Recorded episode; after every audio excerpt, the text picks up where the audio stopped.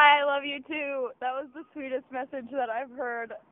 I probably all year, honestly. Oh, That was- 2019. That was great. Uh, thank you. And sending magic your way right now. Also, respond to my messages. You ghost me all the time. Don't say you love me and then ghost me. I know where you got the ghosting thing from, you piece of sh- That's me, bro. You got the Aquarius ghosting moves from me.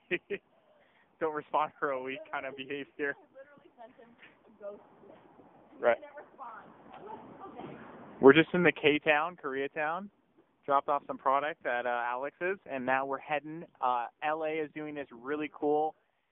Is it 1960s or 50s? 50s. 1950s.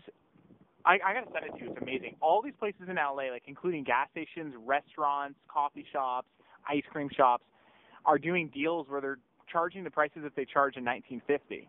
So, for instance, we're gonna go get like probably a hot dog or an ice cream. It'll be 35 cents, and it's like a really popular day in LA right now. So we're gonna go do 1950s LA Day.